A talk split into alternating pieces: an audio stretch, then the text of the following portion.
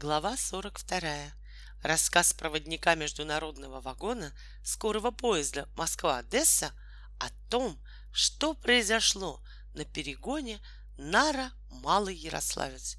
Рассказан проводником его сменщику, спавшему во время этого происшествия. Я тебя, Кузьма Егорыч, потому разбудил, что только что произошел в нашем вагоне удивительный, совершенно непонятный случай. Понимаешь, постелил я, как полагается, всем постели, и в седьмом купе постелил. Стелю и обращай внимание, что едут в этом купе один старичок, такой бородатый, в дореволюционной соломенной шляпе, и при нем двое парнишек. Скорее всего, я так думаю, однолетки. И понимаешь, ни капли багажа.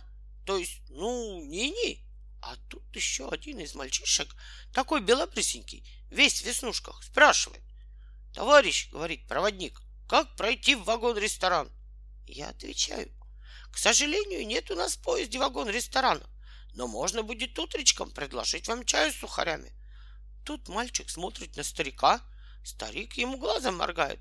Мальчик и говорит, ну ладно, мы и без вашего чая обойдемся, раз нет вагон-ресторана.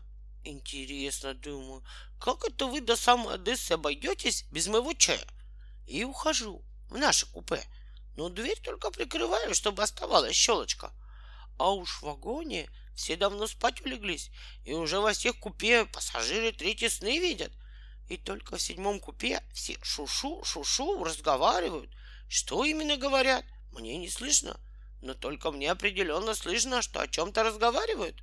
Потом вдруг открывается дверь, и из нее высовывается тот самый старичок. Не замечает, что я за ним слежу снимает с головы свою дореволюционную шляпу. И чтобы ты, Кузьма Егорыч, подумал, что этот старичок делает? Слово даю, не вру. Рвет из своей бороды клок волос. Пропади я на этом месте, если же вру. Батюшки, думаю, сумасшедший. Вот уж что называется повезло. Привалило сумасшедшего аккурат мое дежурство. Молчу и жду, что будет дальше. А дальше Оказывается, старик рвет этот самый клок волос на многие части, кидает этот мусор на пол и что-то про себя промочит. Тут я все больше убеждаюсь, что этот пожилой пассажир ненормальный, и не миновать того, что в Брянске его саживать. Ух, думаю, скандалу с ним не оберешься. Может быть, он даже сию минуту начнет кидаться на людей, стекла бить. Смотрю, нет, ни на что не кидается, стоит, смирно бормочет, Побормотав малость, уходит в свое купе. И вдруг слышу, кто-то по коридору босыми ногами шаркает. Только не впереди, а позади меня. Тогда я понимаю, что кто-то с тамбура прошел вагон. И опять-таки страшно удивляюсь, потому что тамбур-то у меня во время движения всегда заперт. Посмотрел я назад. И, честно тебе, Кузьма Егорыч, благородное слово, не вру. Вижу, идут с площадки четыре молодца. Загорелые, что твои курортники и притом совершенно голые, только есть на них одежонки, что тряпочки на бедрах. Босые, поджарые приподжарые, каждое ребрышко просвечивает. Я выхожу из нашего купе и обращаюсь к ним. Граждане, вы, вероятно, вагоны перепутали. Это граждане международные, и у нас тут все купе заняты. А они хором. Молчи, неверный, мы знаем, куда мы идем. Нам как раз сюда и нужно, куда мы идем. Тогда я им говорю, в таком случае, граждане, попрошу ваши билетики. Они мне опять хором. Не морочь нам голову, чужеземец, ибо мы спешим к нашему повелителю и господину. Я говорю, меня поражает, что вы меня называете чужеземцем. Я советский гражданин и нахожусь в своей родной стране. Это раз. А во-вторых, у нас господ нет. Самой Октябрьской революции. Это, говорю, два. Их старший говорит, Тебе должно быть стыдно, неверный. Ты пользуешься тем, что у нас руки заняты, и что мы не можем впоследствии этого убить тебя за твою безумную наглость. Это говорит нечестно, что ты этим пользуешься. Тут я замечаю, что все четыре голых гражданина сверх всякой меры нагружены разной снедью. Один держит тяжелое блюдо, а на блюде жареный барашек с рисом. У другого громадная корзина с яблоками, грушами, абрикосами и виноградом — Хотя, обращаю твое внимание, Кузьма Егорыч, еще до фруктового сезона не меньше месяца осталось. Третий на голове держит посудину в виде кувшина, и в этом кувшине что-то плещется. По запаху чувствую какое-то вино, типа рислинга. Очень твердого, в обеих руках по блюду с пирогами и пирожными. Я, признаюсь, даже рот разинул. А их старший говорит, лучше бы ты, неверный, показал нам, где тут седьмое купе, потому что мы должны поскорее выполнить наше задание. Я тогда начинаю догадываться и спрашиваю, как он выглядит, ваш хозяин? Старичок такой с бородкой? Они говорят, он самый, это тот, кому мы служим. Я их веду к седьмому купе. По дороге говорю, придется с вашего хозяина взыскать штраф за то, что вы без билета ездите. Давно вы у него служите? Старший отвечает, мы ему служим 3500 лет.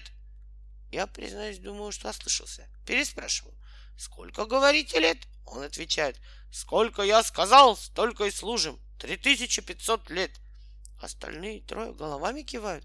Дескать, правильно старший говорит. Батюшки, думаю, не хватало мне одного сумасшедшего и еще четырех подвалило. Но я разговор продолжаю, как с нормальными пассажирами.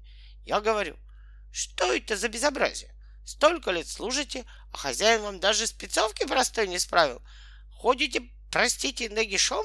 Старший отвечает, мы в спецовке не нуждаемся. Мы даже не знаем, что это такое. Я тогда говорю, странно слышать подобное от человека с таким приличным производственным стажем. Вы, вероятно, не здешние. Вы где постоянно проживаете? Тот отвечает, мы сейчас из Древней Аравии. Я говорю, тогда мне все понятно. Вот седьмое купе, постучите. Сразу выходит тот самый старичок, и тут все его сотрудники падают на коленки и протягивают ему свои кушания и напитки. А я отзываю старичка в сторону и говорю, гражданин пассажир, это ваши сотрудники? Старик говорит, да, мои. Тогда ему говорю, они без билетов едут, за это с них полагается штраф. Вы как, согласны уплатить? Старик говорит, согласен, хоть сейчас. Ты только скажи, что это такое штраф.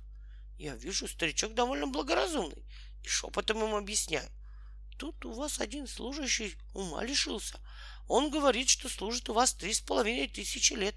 Согласитесь, что он сошел с ума? Старик отвечает. Не могу согласиться, поскольку он не врет. Да, верно, три тысячи пятьсот лет. Даже немного больше, поскольку мне говорит, было лет двести, двести тридцать, когда я стал повелевать ими. Я тогда старику заявляю, перестаньте надо мной смеяться, это неприлично в вашем возрасте. Платите немедленно штраф, или я их сажу на ближайшей станции. И вообще, вы мне подозрительны, что ездите без багажа в такой дальний путь. Старик спрашивает, что такое багаж? Я отвечаю, ну, узлы, чемоданы и так далее. Старик смеется. Что же ты говоришь, о проводник выдумываешь? У меня даже нет багажа. Посмотри-ка на полке. Я смотрю, на полках полным-полно багажа. Только что смотрел, ничего не было. И вдруг на тебе масса чемоданов, уйма узлов. Я тогда говорю, тут, гражданин пассажир, что-то неладно. Платите поскорее штраф, а на следующей остановке я приведу сюда главного кондуктора. Пускай разбирается. Я что-то перестаю понимать, в чем дело. Старик опять смеется. Какой штраф? За кого платить штраф? Я тогда стал совсем злой, поворачиваясь, пальцем показывая на коридор. А там никого нет. Я нарочно весь вагон обегал, всюду осмотрел. Даже след моих зайцев простыл. Старик говорит, иди, о, проводник, себе в купе. И я ушел. Теперь ты понимаешь, Кузьма Егорыч, почему я тебя разбудил? Не веришь? Хочешь, я тебе дыхну, чтоб ты понял, что я совершенно трезвый?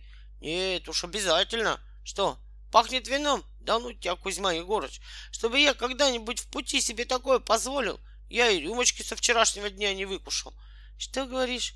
Рюмочка не выкушал, а стаканчика два выпил. Ай-яй-яй, Кузьма Егорыч, ухуморил.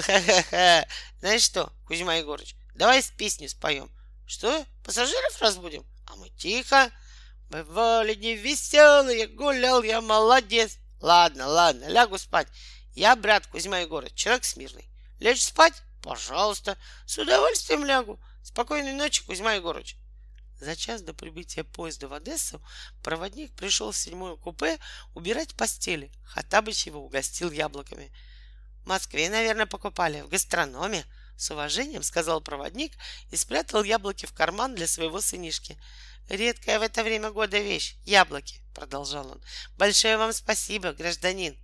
Было очевидно, что он ничегошеньки не помнил о том, что произошло с ним на перегоне Нара Малый Ярославец. Когда он покинул купе, Женя восхищенно крякнул. «А молодец все-таки Волька!» «Зачем это слово все-таки?» — сказал Хатамыч. «Оно совершенно излишне. Волька именно Леша явный молодец, и его предложение, вне всяких сомнений, достойно похвал». Так как читателям нашей повести, возможно, не совсем понятен смысл приведенной только что краткой беседы, спешим разъяснить. Когда ночью, сбитый с толку проводник покинул седьмое купе, Волька обратился к Хатабычу. А можно так сделать, чтобы проводник все забыл? Это сущий пустяк для меня, о, Волька. Так сделай это и как можно скорее. Он тогда ляжет спать, а утром проснется и ничего не будет помнить. Превосходно! «О, сокровищница благоразумия!» — восхитился Хатабыч, махнул рукой и сделал так, что проводник вдруг стал пьяным. Это произошло как раз в тот момент, когда проводник дыхнул в лицо своему сменщику Кузьме Егорычу.